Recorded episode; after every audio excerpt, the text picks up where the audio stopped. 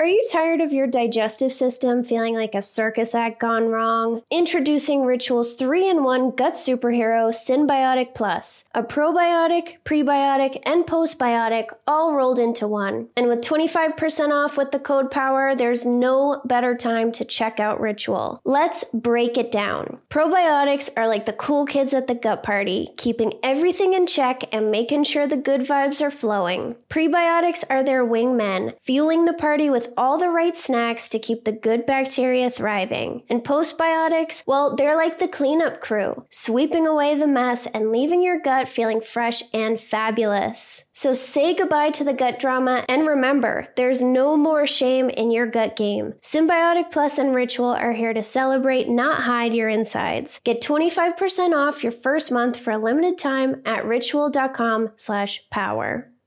Sober Powered is sponsored by BetterHelp. I was a stress drinker, and I thought if only I didn't have so much stress, I wouldn't have to drink this much. But do you know why I had all this stress? Because I didn't have the skills to take stressors off my plate, so they built up and wore me down. Some stressors are big and others are small, but carrying around 25 minor annoyances is going to have an impact on you. Plus, did you know that alcohol messes with our stress response system and decreases our ability to handle stress? It makes small things seem like a much bigger deal. Learning how to manage stress and take things off my plate has changed my life. I'm calm, I'm less reactive, and I believe that I can handle whatever comes my way. I feel proud of the way that I handle things now. You can get there too. Get it off your chest with BetterHelp. Visit betterhelp.com slash sober to get 10% off your first month. That's BetterHelp, H-E-L-P dot com slash sober.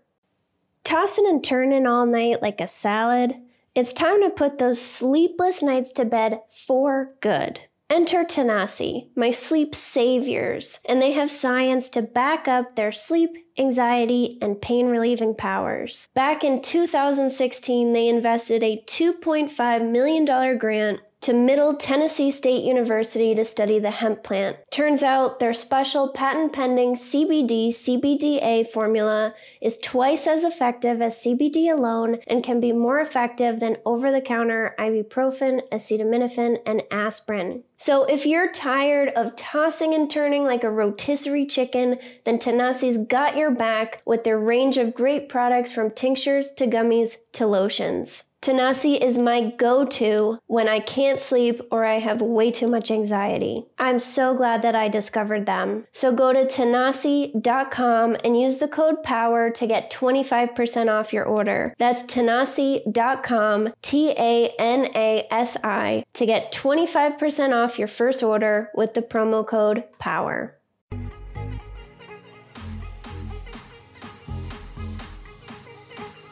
I'm Jill, and this is the Sober Powered Podcast. I'll tell you how I finally stopped chasing the buzz and what I've learned along the way.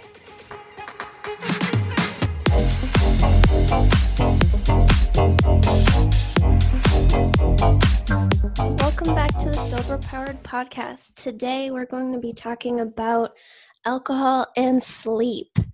About 20% of Americans use alcohol to help them fall asleep, and an estimated 10 million people consult doctors for problems sleeping. So, alcohol does actually help us fall asleep faster, but it also prevents us from entering REM sleep, which is the restorative kind of sleep. Um, REM is also where we dream, and it's critical for normal brain function and emotional well being. So I'll get into why that is later in this episode, but I want to talk about how we sleep. So, what's going on? What are the different stages? So, chronic insomnia is um, defined as difficulty falling asleep or staying asleep for longer than three weeks. So, something interesting that I found out is that substance abuse is involved in about 10 to 15 percent of chronic insomnia cases. So, to make quitting drinking you know, even more difficult, sleep disturbance is actually a really common side effect of quitting drinking. Around 70% of patients admitted for medical detox report sleep problems prior to admission. So, this is something I've experienced myself. Um, when I quit drinking, the first three weeks, I really had a lot of trouble sleeping. Um, I woke up a lot. I was very restless and tired. And I took something um, that I got off Amazon called Tranquil Sleep. It's um, it's like a chewable melatonin thing, and I only had to take half of the recommended dose, and it really helped me a lot. So I'll link that in the show notes. Um, if you're having trouble sleeping, melatonin could be could be something natural that you could try, maybe help you out. So, sleep. Sleep is involved in two stages. So, REM, rapid eye movement sleep, and non REM sleep. Non REM sleep um, actually has four stages. So, when we first go to sleep, we go into light sleep where we can be easily woken up. And then we transition into intermediate sleep. So, sleep progresses from light to intermediate to deep sleep. And deep sleep can also be called slow wave sleep or delta sleep if you're interested in learning more about it. So, once we go into deep sleep, we enter our first period of REM sleep. And then after that, REM and non REM sleep are going to alternate for 90 minute cycles for the remainder of the night. So we can dream, you know, the whole time we're asleep, but REM sleep is where we're going to have more vivid dreams and be more likely to remember them. In REM sleep, um, your heart rate increases, your eyes um, will move back and forth quickly, and your arms and legs actually become paralyzed so that you're not acting out your dreams. So this, you know, can probably be a problem for someone who sleepwalks. They might have a disruption there. So, when we drink alcohol as a sleep aid, it does actually help us fall asleep quicker, but it suppresses REM sleep. So, this makes us feel tired and groggy the next day in addition to you know probably being hungover. So drinking alcohol within an hour of bedtime can actually suppress melatonin production by up to 20% and melatonin is what helps us feel sleepy and, and stay asleep. So if you have less melatonin you're going to have more trouble sleeping and feeling tired Many studies have shown that total sleep time is reduced in people with alcohol use disorder while they are drinking and in early recovery, with almost no exceptions. But with prolonged abstinence, total sleep time does recover. So, what I mean by this is that when you abuse alcohol, you will sleep less than someone who does not abuse alcohol, even if you go to bed at the exact same time and you have, you know, nine hours in bed to get sleep, you will ultimately sleep less than the other person just because of alcohol. With prolonged abstinence, studies have shown that total sleep time does recover. So we're not doomed to sleep less than, you know, the quote unquote normal drinkers forever. Um, something interesting is that after you get sober, REM sleep rebounds after about five or six days of sobriety. So, what this means is that there are more periods of REM sleep and there's a shorter interval between REM and non REM sleep. So, you go into REM sleep more often and stay in there longer than someone who doesn't abuse alcohol. And remember, I said that REM is where we're going to have really vivid dreams and we're more likely to remember them. So, the point of a dream um, it's not like exactly known, but the idea is that it helps us process our emotions and things that have gone on during the day. So, if you're someone who struggles with stress or anxiety, it's more likely that you're going to have nightmares in response to that.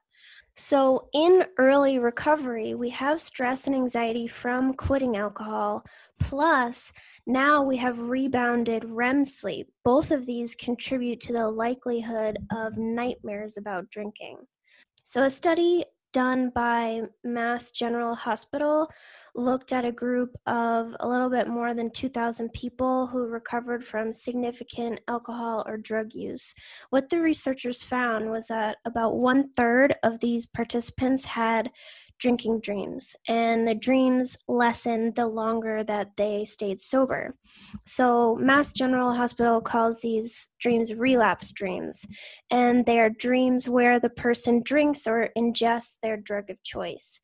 when the dreamer wakes up, they experience, um, you know, like shock, disbelief, and they're overwhelmed with fear, guilt, and shame. So these dreams can seem really real. And when we wake up, we believe that we actually relapsed and, and drank until we realize it was just a dream.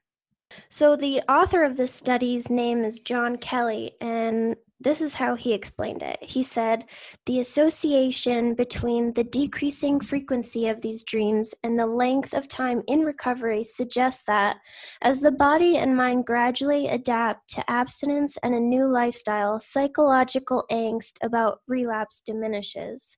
REM sleep and deep wave sleep undergo important changes even long after people enter recovery, and these relapse dreams may be indicative of the healing process and brain mind stabilization that occurs with time and recovery. So basically, drinking dreams occur because our brain is healing itself. So we're going into more REM sleep. So we're having rebound REM because we were suppressing REM back when we were abusing alcohol. So now that our body is not anesthetized by alcohol every night or if you weren't a daily drinker every time you binged the body is in shock it's excited like let's restore ourselves and recover. So we go into like super rem. So we're automatically going to be able to have more powerful dreams more frequently. And then add into that being anxious about not drinking anymore. Um, for me I didn't want to quit drinking. I felt like I had no other choice. So if you listen to the bonus episode that I released, um, I talked about the last night that I drank. So when I quit drinking, I felt that I had no other option. I felt that it was my life or alcohol. And I ultimately decided to choose my life, but I didn't want to quit. I had stress. How was I going to go on vacation? How would I socialize? How are people going to respond to me? You know, am I a loser? Am I an alcoholic? All the stress. And those resulted in drinking dreams. So I've actually had a lot of these dreams. And they are scary. You wake up and you feel like, oh my God, I drank. Like, why would I do that? And then I realize after a minute or two that it was just a dream and I'm safe. But they do really freak me out when it happens. So, one dream that I had pretty recently was I was on this big, creepy, um, like cargo ship. So, it looked like it belonged in a horror movie. And I was desperately trying to find my cat Luna. I knew that I was leaving the ship forever and I was never going to come back. And she was somewhere on the ship, and I had to get her and save her, but I couldn't find her. And I ran through the ship looking everywhere and I couldn't find my cat. And this continued for a long time. I just kept searching for her and, and trying to find her, and I couldn't find her. And then I woke up in my dream and I realized that I was old, and the ship was actually a mental institution. So I was in my old age and I was institutionalized. And what happened was um, my caretakers told me that every time I drink, I obsessively try to find Luna, but she's been dead for a long time. And that this has been going on for the past 40 years. And every time I drink, I forget, you know, what's going on and I think I'm young again and I try to find my cat. And when I woke up for real, um, this really freaked me out because, first of all, it was just really scary. But then it was also like the thought that I continued for my whole life still abusing alcohol and I never got away from it. And um, it, it was just really scary. That dream will stay with me for a long time. I've had a couple other freaky drinking dreams. Um, I had a lot in the beginning, obviously, and as I've stayed sober, they've become less and less, and now they're really infrequent. When I do have them, they obviously freak me out, but they're they're really not that frequent anymore. So what Mass General found was that about one third of people have drinking dreams. So you might have them, you might not. You just have to see. I mentioned in the beginning of the episode that I had a lot of trouble sleeping the first three weeks of getting sober. And after my sleep regulated and I started feeling better and was able to sleep, I actually started getting the best sleep of my life. So I feel very well rested. I'm sleeping like I did back when I was a teenager. And I really didn't think that was possible for adults. And that's just because I'm not knocking myself out every night. So when you pass out from drinking, it's like going under anesthesia. You're not going to sleep, you just kind of like click off. And that's not restorative. Like when you're under anesthesia or you're knocked out, you're not actually like sleeping and and restoring your brain. And then after you know, the alcohol processed in my system enough, I had disruptive sleep. I woke up, you know, at 3 a.m. with that wine jolt of shame.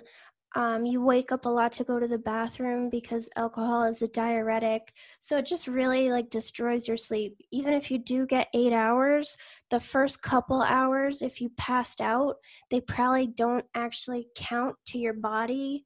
And then the rest of your sleep, is so disrupted from constantly waking up either with anxiety or having to go to the bathroom or just, you know, being more alert that you never enter the restorative type of sleep. You're kind of just hanging out in light sleep for most of the night.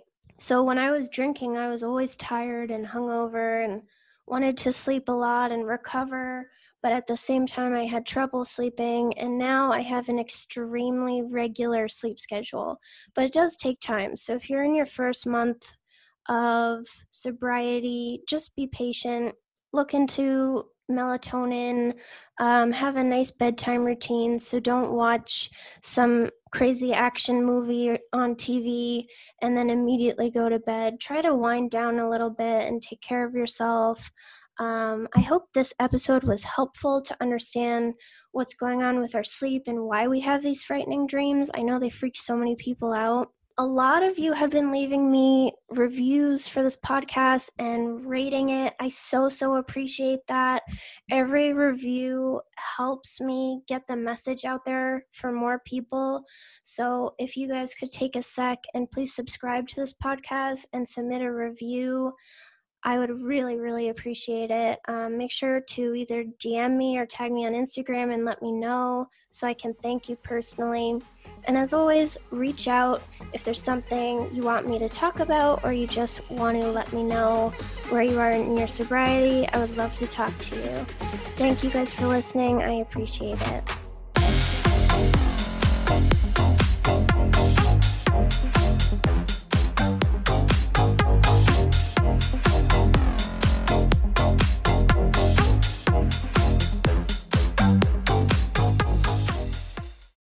I'm Madeline, and I'm the host of the Happiest Sober podcast. I got sober in my 20s after a decade of gray area drinking, and the greatest plot twist of all time was realizing that alcohol, the thing that I thought made my life the most happy and fun and exciting, was actually the exact thing preventing me from living my happiest and best life.